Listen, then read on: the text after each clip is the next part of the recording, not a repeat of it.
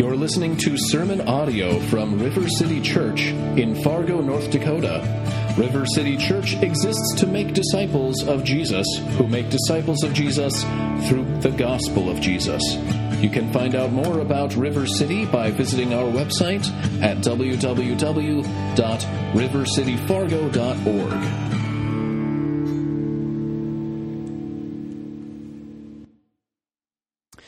Heavenly Father, please pray for, we pray for Sean. And uh, we thank you that he's here this morning, and now we ask that uh, you would use his mouth uh, to speak your words. Uh, we pray, Lord, that you would help us to be able to accept your word. I pray that you would uh, open our hearts to the message and that we would be changed, and that because of this morning, because of this weekend, Lord, that your gospel would go forth and that the nations would come to know you.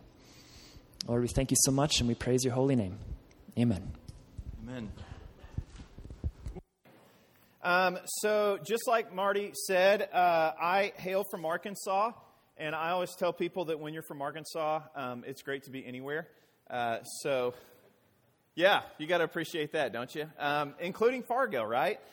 Uh, my mom grew up in Minot, so um, there's some close connections here, some ties, things like that. So, Hey, I am excited to be with you guys this morning. Uh, genuinely and sincerely, I wasn't sure, like many, whether or not the Lord was going to get me here um, per the flight last night, but uh, I'm here. Uh, it's not the first time that I've had a chance to teach and preach at River City. Uh, I think I was here probably three years ago ish. Um, and so eager to be back with you this morning um, and to share God's word with you guys. Uh, would love to start um, our time this morning um, by autobiography and just tell you a little bit about myself, how I got here, what it has to do with you guys, uh, what we're going to be sharing this morning, this evening, um, and in the nights to come. And so, a little bit about Sean. Uh, growing up, I was raised in a textbook blue collar family. And as a young kid, uh, my dad's idea of fun would be to take me out on the weekends with him and make me help him cut wood. Uh, we had a wood stove that we heated our house with. And so I remember spending a number of my weekends and a number of my Saturdays in the woods with my dad running a chainsaw.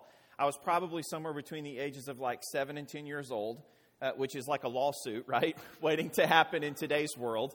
And I remember thinking to myself on multiple occasions, right, what on earth are we doing out here?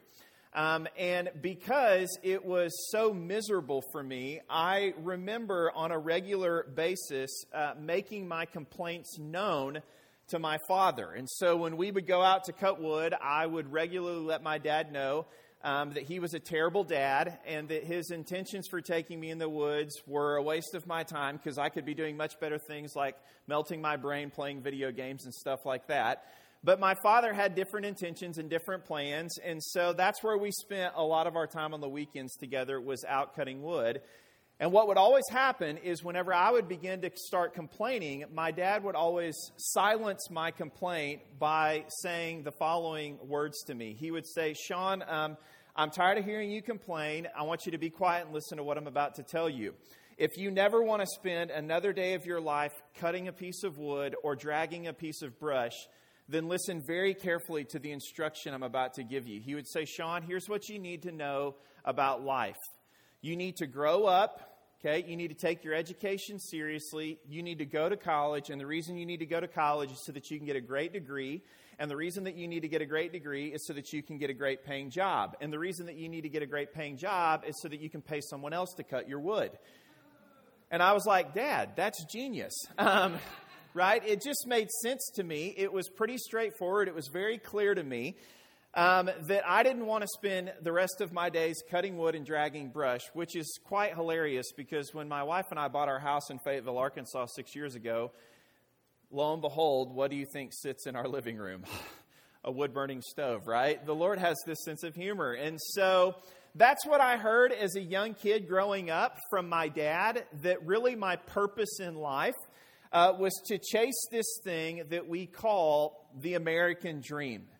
And my dad never couched it in those terms, um, but that was the substance of what he was telling me that I was to do with my life. And, you know, my dad was well meaning, he was well intentioned. I love him. I'm thankful for what he told me, uh, because quite frankly, as any good, loving father would want, he wanted the best for me. He wanted me to have a better life than he had. But I took his words, I took this weekend mantra that I heard from him, right, to pursue college, to pursue a degree so I could get a great education, so I could get this great paying job. And I turned it into this great excuse to chase this thing that we call the American dream. Raise your hand if you've ever heard of what I'm talking about. Three, okay, okay. First, I got a little nervous. A few of you were raising your hands slowly, but yeah, um, I heard my father tell me that my purpose and pursuit in life was to live this thing that we call the American dream, this comfortable American life. And it's not only what my dad was telling me to do, but it's also what my classmates, my peers, it's what society and culture was telling me that my purpose in life was. And so I was convinced that from all the noises that I was hearing, those who were well intentioned and those who were not, that that's what I was supposed to do, right? Was settle into this thing that we call the comfortable American life, right? this comfortable American life. And if I could really, I, I, was convinced that that's what I was supposed to be doing. And so in high school, I took my education as seriously as I could. And I graduated from high school. I had the opportunity to go to college um, and to pursue a degree like my dad encouraged me to do. And so I headed off to college chasing this thing called the American Dream. And if I could sum up in a few simple words my entry into collegiate life, um, I would have summed up my exit from high school into college with the following statements. Life at that point, graduating high school and heading into college, was really about me. It was about my agenda, right? To pursue my dreams, my goals, my hopes, my wants, my ambitions, my desires. And then there was just a, a little bit of God and a little bit of Jesus if it was convenient for me to squeeze him in, right? My on ramp to college was about me, it was about my agenda, and it was about a little bit of God. As long as it was convenient, as long as God didn't interrupt my life, as long as God did not ask too much of me, then I was fine to have Jesus sort of along for the ride. And what ended up happening by God's good grace was he sent a minister into my path my sophomore year of college. and I wasn't looking for this guy. Um, quite frankly, I felt like I kind of got T boned by him. And um, this guy sat me down, um, this, this minister, and it was, a, it was actually a campus minister. And he sat me down, um, and after hearing my story and after hearing where I was headed, he said, Sean, there's a few things that I want to share with you in light of what you've told me about your own story and your own testimony. Um, number one, and you're probably not going to like what I have to say to you, Sean, but even though you're not going to like it, you probably need to hear it. So brace yourself and he looked at me and he said, Sean, um, number one, um, life is not about you, okay? Uh, uh, number two, life is really not about your agenda. Um, and number three, you should probably think about getting over yourself. okay, I heard two people laugh. Um, I didn't think it was funny. I actually felt like it was a punch in the mouth. Uh, and this guy was very direct, right? He was very straightforward, to the point. He was blunt, and he just told it to me like it was. Um, that life, right, um, was not about me, and that it was not about my agenda, um, and that I needed to get over myself. And it felt, quite frankly, like swallowing a, a grapefruit. Um, and part of the reason why is because I'm sinful, right? I want to live for myself, my own comforts, my own pleasures, my own self indulgences. Um, but the other reason it was a difficult thing for me to hear is because uh, I'm an only child. Um, some of you are like, oh, it's starting to make sense now.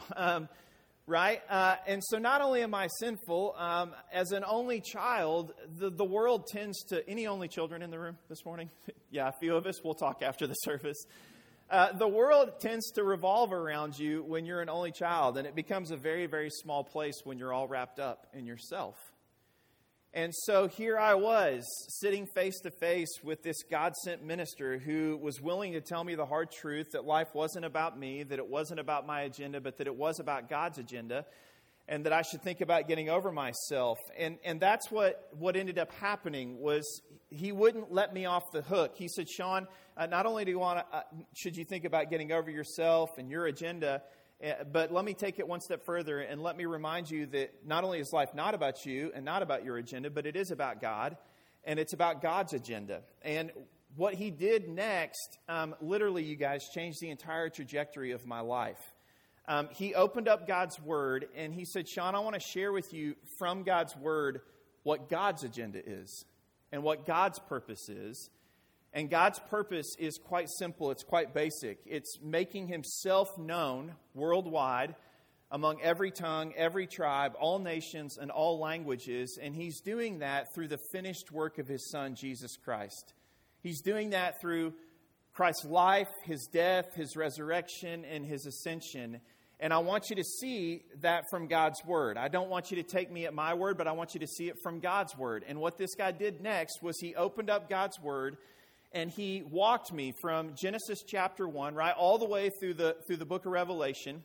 He even actually went through the maps. Did you guys know there are maps in the back of your Bible? Um, they're helpful. They teach us a lot. And this guy did something that I'd never seen before, walking me from verse to verse to verse, narrative to narrative, story to story, progressive revelation to progressive revelation, showing, from, showing me from God's Word really what God's purpose was to make God known among all the nations, right? And, and up to that point in my Christian life, um, I had never seen God's Word talked about that way. I had never heard a biblical story from Genesis to Revelation unfolding God's glory and his purpose to make himself known. Um, up to that point in my Christian life, not only had I never heard the Bible talked about that way, I'd never heard God talked about that way, but I'd never heard God's world and this thing that we call global missions talked about in that way. Um, if I can be honest with you, at, at, that point in my Christian life, um, I was very indifferent towards global missions. Okay, I was quite apathetic towards global missions. Um, I could have cared less. I was convinced at that point in my Christian life that this thing that we call missions, that was for someone else, somewhere else, right? But it was certainly not for me.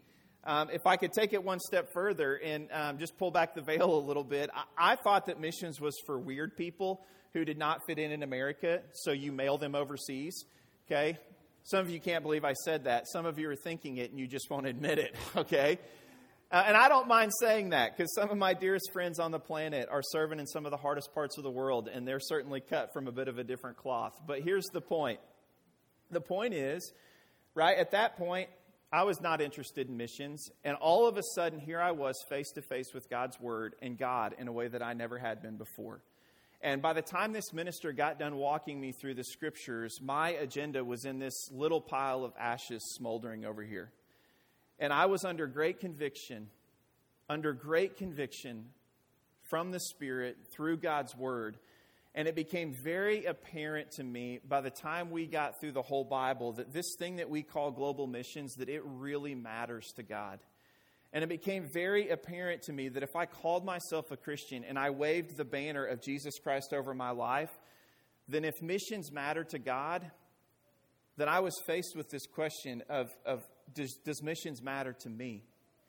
Right? If we call ourselves Christians and we're united to Christ, who is the head, which we read about, right, in the call to worship, the head of all things. If, if we're united to the head, and if missions matters to the head, then certainly missions should matter to what? The body.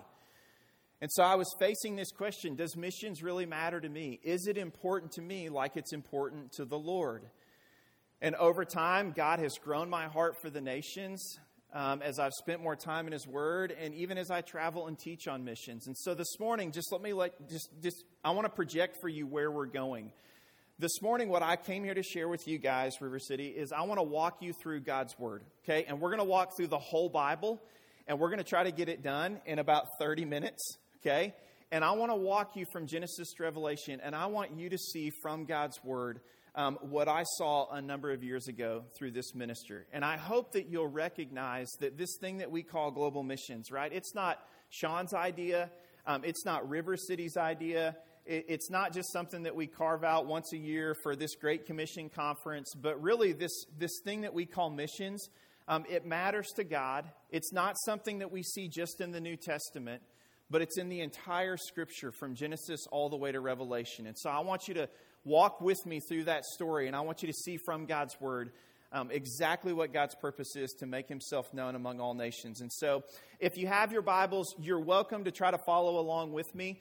Um, but we're going to be looking at a number of verses, and we're going to be doing quite quickly. So, if you just want to take notes of where these verses are located and then go back and look at them later, that might be a better way to approach this.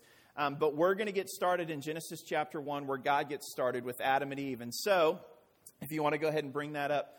In Genesis chapter 1, the story gets started with two people, Adam and Eve, and in Genesis 1:28, God comes to Adam and Eve and he gives them the very first commandment in the Bible, and this is what we're told that it says. God blessed them, and God said to them, uh, Be fruitful and multiply, and I want you to fill the earth. And so, this is the very first commandment that God gives mankind in Scripture. And if you think about it, right, long enough and hard enough, this is about the only commandment that we have actually managed to keep. Okay, you can think about that on your drive home. okay, God comes to Adam and Eve and says, Adam and Eve, I want you to be fruitful, multiply, and fill the earth. Now, to clarify, in case you missed it, what God is saying is this Adam and Eve, I literally want you to reproduce physically. Okay, I want you to grow your family. I want you to grow it big. Children, grandchildren, great grandchildren, and I want you to spread out and I want you to fill the earth.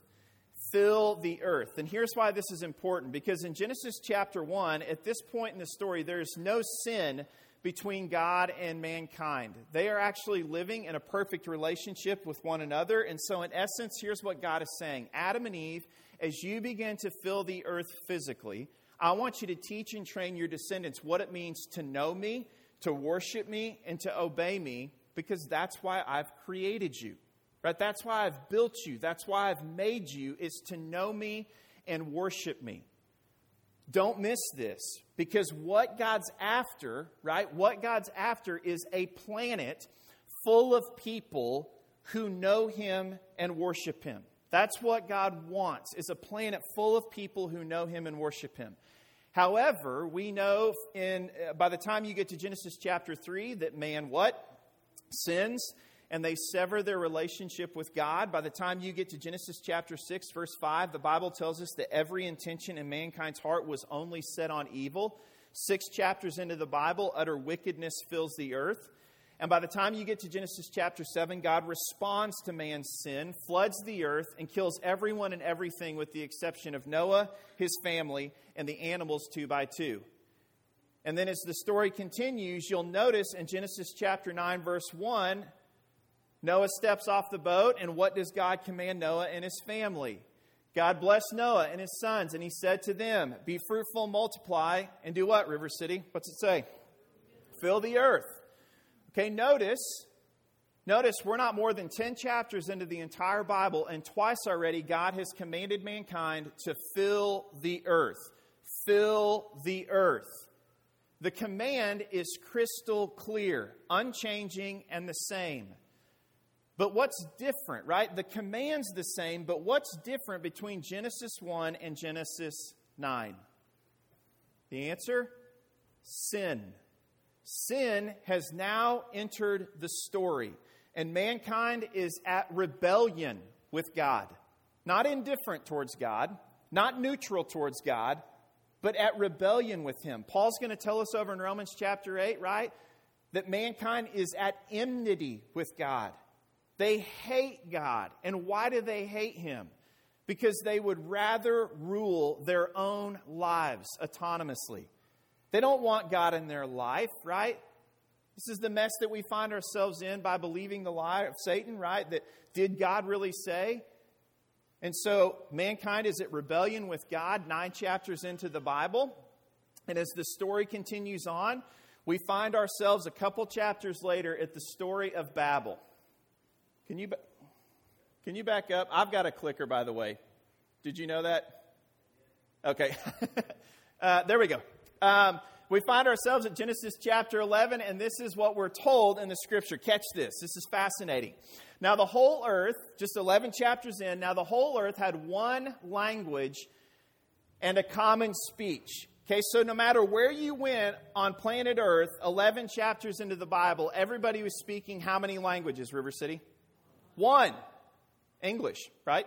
And as men moved eastward, It says they found a plain in a place called Shinar, and they settled there. And they said, Come, let us build for ourselves a city and a tower that reaches up to the sky. Why? So that we might make a name for ourselves and not be scattered over the face of the whole earth. What had God commanded mankind to do? God said, Fill the earth, fill the earth. God says go, and mankind says what? No. Now, you don't have to have great Bible interpretation skills to figure out that this is what we call direct disobedience. This is the apex of obstinance and rebellion towards God. God says, fill the earth. Mankind says, we'll settle. God says, go. Mankind says, no. God says, make my name great. And mankind says, we'll make what? Our name great. Nothing new under the sun, Solomon says.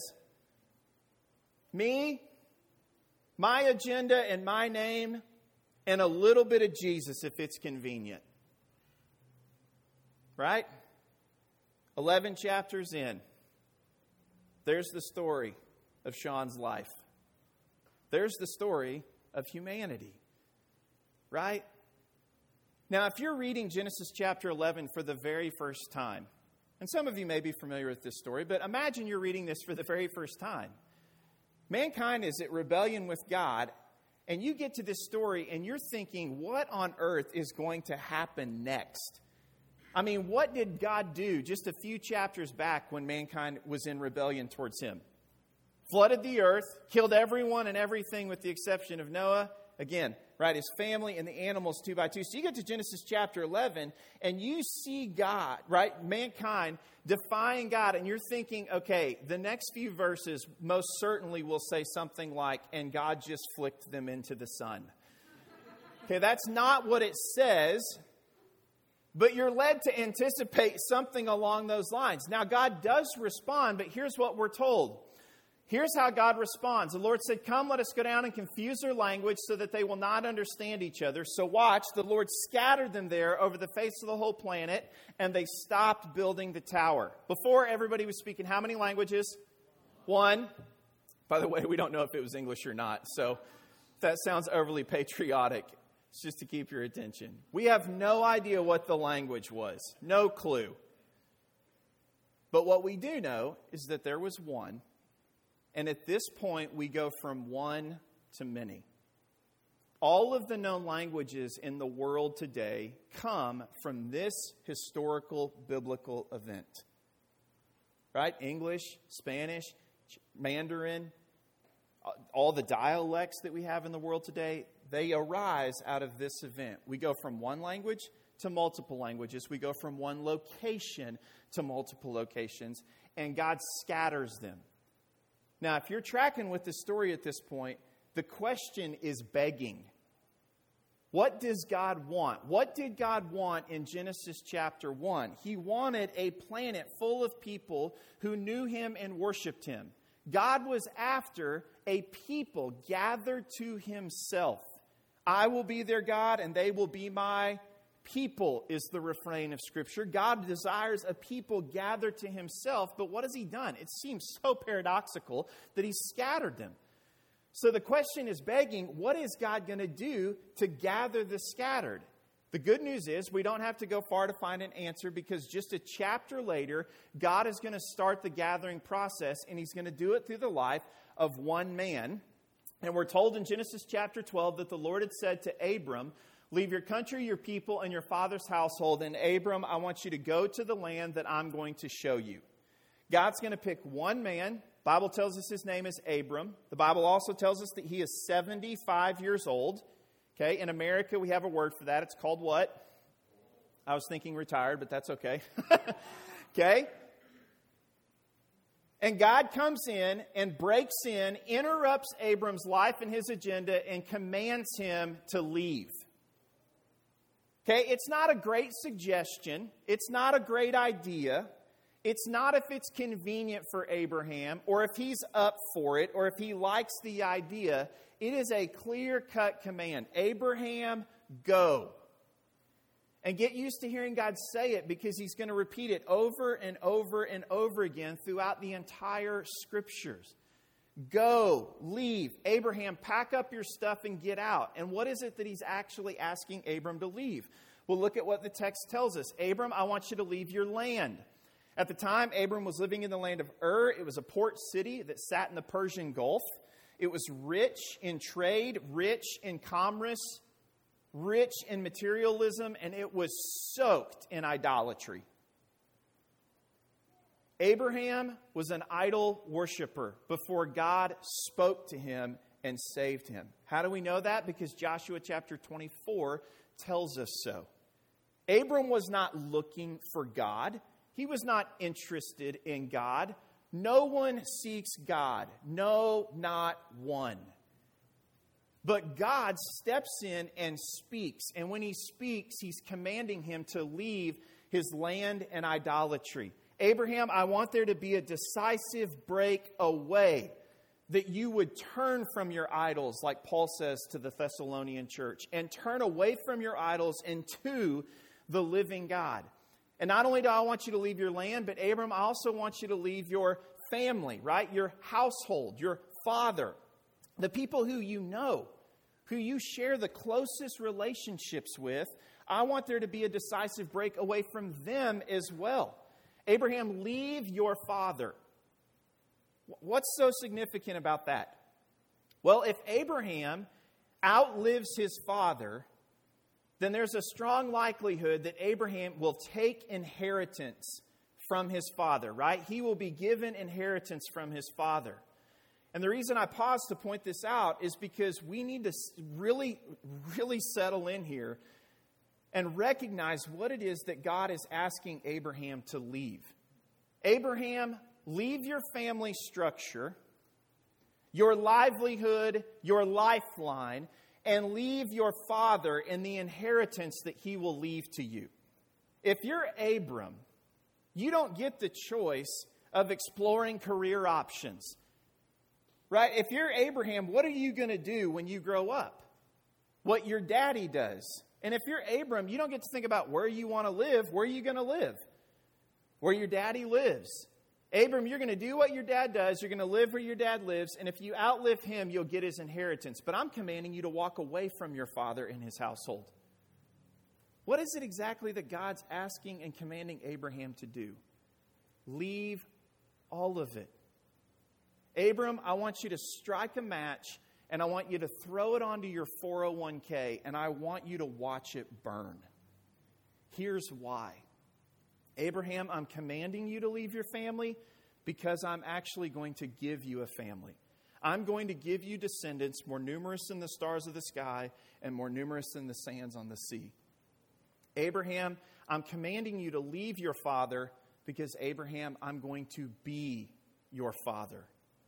And if you get me, Abraham, you get what? Everything. Right? You get everything. If we get God, Abraham, if you get God, then you get everything. Abraham, not only am I going to give you land, not only going to give you descendants, not only going to give you material blessings, God's eventually going to bless him with those things. Uh, theologians and scholars will argue that Abraham may have been one of the wealthiest men in the ancient Near East, but that's not what God is ultimately after here. He's commanding him to leave and tells him to go to a land that he will show him. And notice God does not bother to tell him where he's going or how long he's even staying, which is like the worst mission trip recruitment tactic you could ever use. okay? Imagine Jacob's like, hey, we're going to go on a mission trip. Where? I don't know. How long are you going to stay? We also don't have that information. but there's a sign up sheet in the back. Who would be interested in joining us? No one would, right? But who's speaking here? God is speaking, the living God who spoke the universe into existence. And not only does he command Abram to leave, but watch what he goes on to promise him. Abraham, I'm going to make you into a great nation and bless you. I'll make your name great and you will be a blessing. I will bless those who bless you. Whoever curses you, I will curse. And Abram, don't miss that part at the bottom. Through you, all peoples will one day be blessed. Abraham, I'm blessing you in order for you to be a blessing. The blessing is coming to you because I'm intending to move it to the nations. Depending on what translation of Scripture you may read, it may say families, nations, peoples, tribes, clans. All those words, for the most part, are synonymous. But here's the point Abraham, you're blessed in order to be a blessing. And who's the blessing for? All peoples, all tribes, Jews and Gentiles.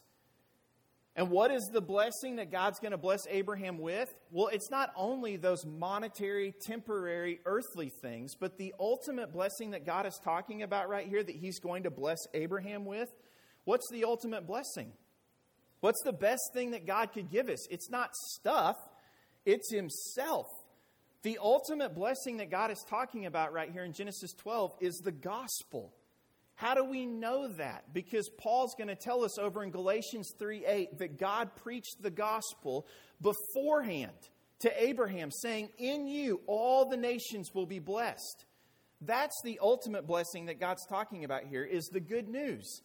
The good news about what?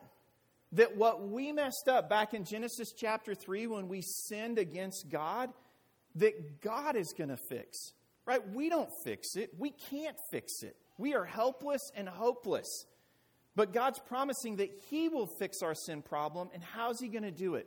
By sending Jesus Christ down through Abraham's family bloodline. And Jesus is going to step onto the scene, fully God and fully man. And He's going to live the perfect sinless life that none of us in this room, including myself, have ever got a shot at living. Perfect in thought, perfect in word, perfect in deed. Right? Just the thoughts. Just think about the sinful thoughts that you may have had this morning, the sinful thoughts that I've had this morning. Perfect in thought, word, and deed. And then he's going to march to the cross and he's going to die the death that you and I deserve to die for our sins in our place as our substitute. Lives the life we couldn't live, dies the death that we deserve to die. He's buried in the grave, and then three days later, God the Father, through the power of the Spirit, the whole Trinity is involved, raises the Son from the dead, proving to the world that he's exactly who he said he was. And God goes on to promise that whoever, rich, poor, tall, short, fat, skinny, black, white, whoever will turn from their sins and look to Christ, his life, his death, his resurrection, and trust in him, God says, I'll forgive you of your sins, wipe your slate clean, and give you life forever with me, to enjoy me. If you're here this morning and you're not a Christian, we might be talking about missions, but hear me say, non Christian, come to Christ. If you've not, man, grab one of the pastors, grab somebody sitting next to you, and talk it through with them. Right? You have no idea when your last breath will come. You have no idea what's coming this afternoon. Do not wait to come to Christ if you're here and you're not a Christian. He is holding out mercy and grace to you, offering you a chance. Repent and believe in Him. And if you are a Christian, then recognize this morning, Christian, that the gospel has come to us because it's on its way. Where? To someone else, somewhere else. And God is saying to Abraham, I am blessing you because you are going to be a blessing to the nations. The gospel is coming down through you, Abraham, because it's eventually on its way to every tongue, tribe, and nation. And so, what we see right from Genesis 12 forward is that God really begins to reveal and fulfill his purpose through this promise. And what's the promise? To bless all peoples. Right? If you're taking notes, this right here is the one statement summary of this morning's talk that God reveals and fulfills his purpose through his promise. And what promise is that? in Genesis 12, 1 through 3. And watch how the promise, watch how the promise, River City, continues. It doesn't stop with Abram, but it goes on to Isaac and it goes on to Jacob. Isaac, through you, all nations will be blessed. Jacob, through you, all peoples will be blessed. And so God comes not only to one man, but he comes to one family, Abram's family. And with this family, he is going to set his purpose in motion to start gathering the nations back to himself. And as you turn the page right out of Genesis and you begin to walk through the Old Testament, what you're going to see is that we go from one man, Abram, to one family, to one nation, the nation of Israel. And God's blessing Israel in order that Israel might be a blessing. Israel was to be a light to the nations. And through the entire Old Testament, God is working in and through Israel to make himself known to the nations around the people of Israel. And I want to show you very quickly a number of examples from the Old Testament where God is at work in his faithfulness, in his wisdom, in his plans to make himself known not only to the Israelites, but to many, many others. And we see this, okay, right away in the Exodus account. Right away in the Exodus account. Why did God drop the 10 plagues on Egypt? Why not one and done? Would have made for a very short story, wouldn't it? But God drops 10 plagues on the nation of Israel. And we're told why in Exodus 9:16 that it was for this purpose that God raised up Pharaoh. That he allowed Israel to suffer for 400 years. We ever thought about that? Four centuries that Israel was allowed to suffer in order that he might show his power and so that his name might be proclaimed where, River City? What does it say? In all the earth, right? The whole Exodus event was not only about Israel's salvation, but it was about God making himself known to the Egyptians. Over a half a dozen times, God says, I'm doing what I'm doing so that the Egyptians will know that I am the Lord. Not only the Israelites, but the Egyptians, and not only the Egyptians, but the text plainly says who? The whole earth. Everybody was watching Egypt. They were the most powerful nation in the known world, and here they are in ashes. And God has demonstrated his power to them. Not only do we see it in the 10 plagues, but eventually we know that the Israelites head into the desert. Moses goes to the mountain and gets the law. And we see God fulfilling his purpose through his promise to make himself known to all peoples in the giving of the Ten Commandments. In Deuteronomy 4 6, Moses tells the Israelites, Observe the commandments carefully, for this will show your wisdom and your understanding to who? The nations. When God gave the law to Israel, and when Israel obeyed, which was few and far between, Israel's obedience to God was a reflection of God to the surrounding nations.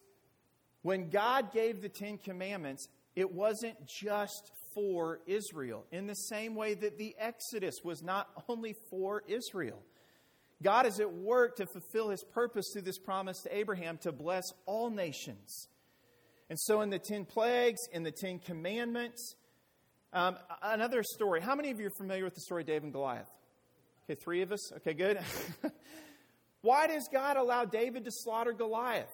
It's like every Pee Wee coach's perfect story. the underdog, right? There's a chance. Hang in there. God can defeat the giants in your life. Maybe you've heard something like that. Maybe you've said something like that. But what's the point of the story of David and Goliath? I, I, think it has far less to do with David and Goliath and far more to do with God. In fact, we're told, right, in 1 Samuel, David says, Goliath, this day I will strike you down. And here's why I'm going to strike you down it's so that all the earth might know that there is a God in Israel. The miracle that God pulls off when David slaughters Goliath is so that the Israelites and the Philistines and all the earth will hear about it and learn, right, who the true and living God is. And so I, I, show you these examples the 10 plagues, the 10 commandments, David and Goliath, the Red Sea. We don't even have time, and I wish we did. I don't even have time to walk through. Look at all of these other examples from the Old Testament over and over and over again. The Queen of Sheba who comes to visit Solomon and to hear of his wisdom. The mixed multitude that left Egypt with the Israelites. Naaman, the Syrian. Right? Rahab, the Canaanite. Ruth, the Moabite. Shadrach, Meshach, and Abednego. Daniel and the lion's den. Where King Nebuchadnezzar writes a letter to every tongue, tribe, and nation claiming who the God of Israel is. When Cyrus and Darius are doing the same things or how about the whole book of Jonah? Four chapters where God says to Jonah, Jonah, go, and Jonah says what? God says go, and Jonah's like, oh Lord, I've just been waiting for the opportunity. I couldn't be more thrilled to take what you tell me to the Ninevites. I've just been waiting, salivating at the opportunity to be involved in your global purpose. Just give me a chance to get in there. God says, Go. Jonah says, No. God says, Go. Jonah says, and we're right back to Genesis chapter what? 11. God says, Go. Mankind says, What? Nah. Sure, if it's convenient, if it doesn't interrupt my life, if it doesn't cost anything, if it fits my plans, if it fits my agenda, if it fits my trajectory, I'll think about it. But when God speaks, right, God says, go. He tells him that at the Tower of Babel. He tells Abraham that. He tells Moses that. He's telling Jonah that. Through the whole Old Testament, right, God is working to fulfill his promise, right, to bless all peoples. And what's fascinating, you guys, is as we turn the page out of the Old Testament and into the New, it's, it's really the same story. And I'm going to show you that in just a second. We see this same story not only being fulfilled in the New Testament, but uh, this is all over in the major prophets, the minor prophets, it's all over in the Psalms. 150 Psalms, and by my count, God mentions his purpose to fulfill his promise to bless all peoples over 90 times in Psalms. Here's just one that you guys are probably familiar with, right? Psalm 46:10 says, "Be still." You guys know the rest of it? Be still and know that I am God, right? Be still and know that I am God. That's what it says, and this is what it usually looks like. Some of you guys are like, I have pictures like this hanging in my house. I know. I know they hang in your house because I've stayed in your houses before. Sometimes they hang in the bathroom. It seems like a good place for a picture like this to be hanging. It's probably a good place to be still, too. Um, you've seen this kind of stuff before, right? Have you not? We all have. It's everywhere. Peaceful, quiet, serene. If it's not a picture of the woods, it's a picture on the beach somewhere. The sun setting, waves crashing. Maybe there's footprints in the sand. okay? But if you read Psalm 46, the, the, Psalm 46 doesn't look anything like this. All chaos is breaking loose in Psalm 46.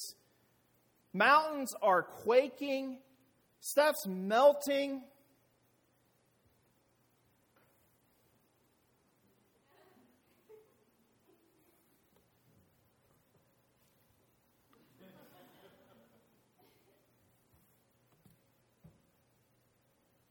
Welcome to evangelical Christianity in America.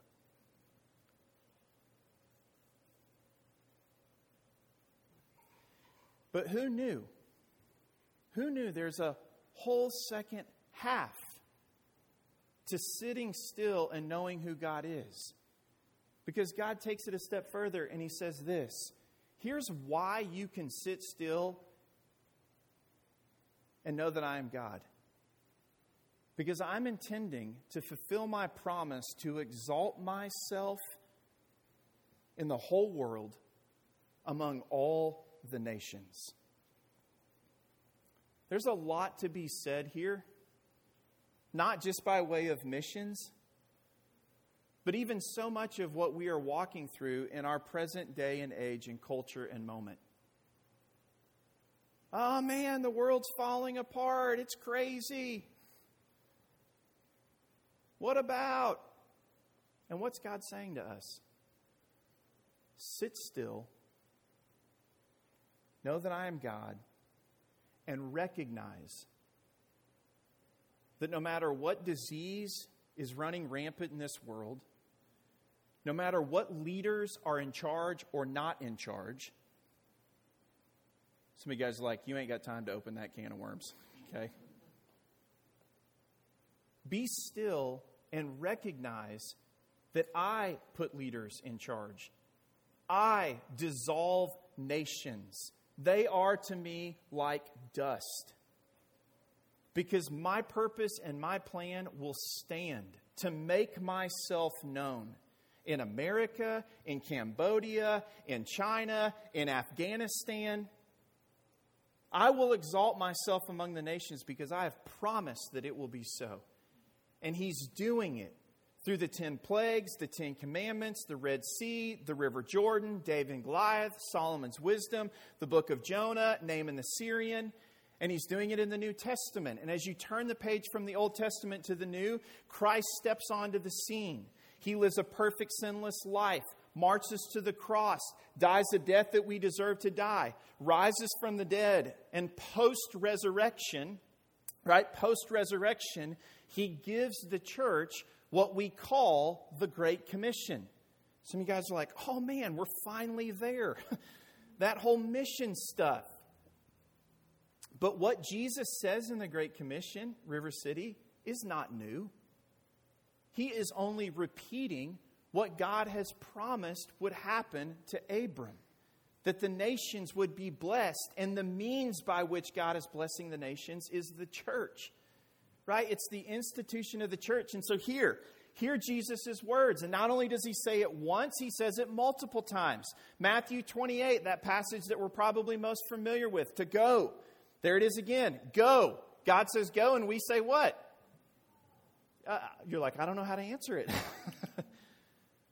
God says, Go and make disciples of all nations. Go into all the world and preach the good news. Forgiveness of sins will be preached in my name to all the nations. And as the Father has sent me, so am I sending you. And fellas, you will be my witnesses in Jerusalem, Judea, Samaria, and the ends of the earth. Because what I'm commanding you to go do as you bear witness about me is me fulfilling what I had promised Abraham all the way back in Genesis chapter 12. The gospel, again, you guys, has come to us because it's on its way to someone else across the street, right? Across the desk, across the ocean. I was not interested in missions because I wasn't necessarily convinced that it was my thing. But when you begin to see that it's God's thing, that it matters to the head, you're left to ask the question does it matter to me? I've come to realize that it's, it's, it's, it's crazy talk for a Christian to say, Oh, I'm really into Jesus, but I'm not into missions. That's like a bird saying, I'm not into air. Back to the birds, right, Kyle? That's like a fish saying, I'm not into water. For a Christian to say, I'm really into Jesus, but I'm not into his global purpose. And so we're left to ask ourselves, man, does missions matter to us? It's evident from God's word that it matters to him. And what God wanted in Genesis chapter 1, watch, God's going to get. Because eventually we see, right, as the New Testament church is birthed and the gospel begins to go out in the book of Acts, we get to the Acts chapter 20 what? 8. And the gospel is on its way to the ends of the earth, which is why we call it Acts 20 what? 9. Because it's still on its way to the ends of the earth. And we, today in 2021, are living between Acts 28 and Revelation. But the hope, the hope is that God is good for his word because what we see in Revelation 7 9 is that one day John gets a vision of what heaven will look like. And in the new heavens and in the new earth, John says, After this I looked, and there before me, this is what Anne read earlier, there was this great multitude that no one could count. There's so many people in heaven that John couldn't even put a number on it, but what he's able to observe is that they're from where? They're from every nation, every tribe, every people, and every language, and they are standing around the throne, worshiping who? The Lamb, Christ Jesus. What is so phenomenal about this? What's so amazing about this? Is that God promised, right? Adam and Eve, I want you to be fruitful, multiply, and do what? Fill the earth. What did God want in Genesis chapter 1? a planet full of people gathered to himself who knew him, who praised him, and who worshiped him. And what does God get? A planet full of people who know him and who worship him. God will get a people for himself from all peoples. Translation, right? Interpretation heaven's going to be like a multicultural Jesus party. Okay? That's right. Some of you are like, uh, should I celebrate that? Yes, absolutely, we should. Here's what I want you to see. Look up here. Promise made. Promise what? Just about dropped it. Promise kept. Promise made. Promise kept. God is going, listen to me, God's going to see this thing through. This isn't some reverse psychology, this isn't some guilt trip here. God's going to see this thing through, whether we get on board or whether we get involved or not. The loss is not his, the loss is whose? Ours. The joy, right, of walking with him, the pains of walking with him to see his name known among all the nations. What became very obvious to me at the end of my conversation with this minister was that missions mattered to God. And if it mattered to God, then it should have mattered to me. When I got married to my wife, Meredith, I did not know the first thing about woodwick candles. Raise your hand if you know what woodwick candles are. Look around. Most of the ladies in the room, raise up high. Woodwick candles, right? They're these candles, and you know why they call them woodwick candles? Because they have a wooden wick. You guys like, oh, he said he was from Arkansas earlier. they have a wooden wick.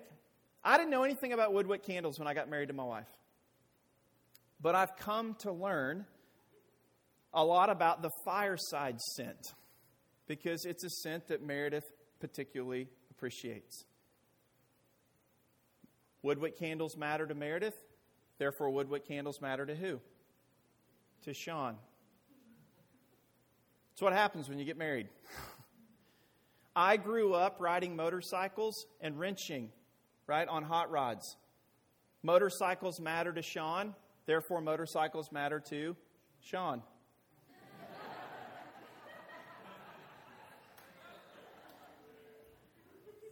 Some of you saw that coming.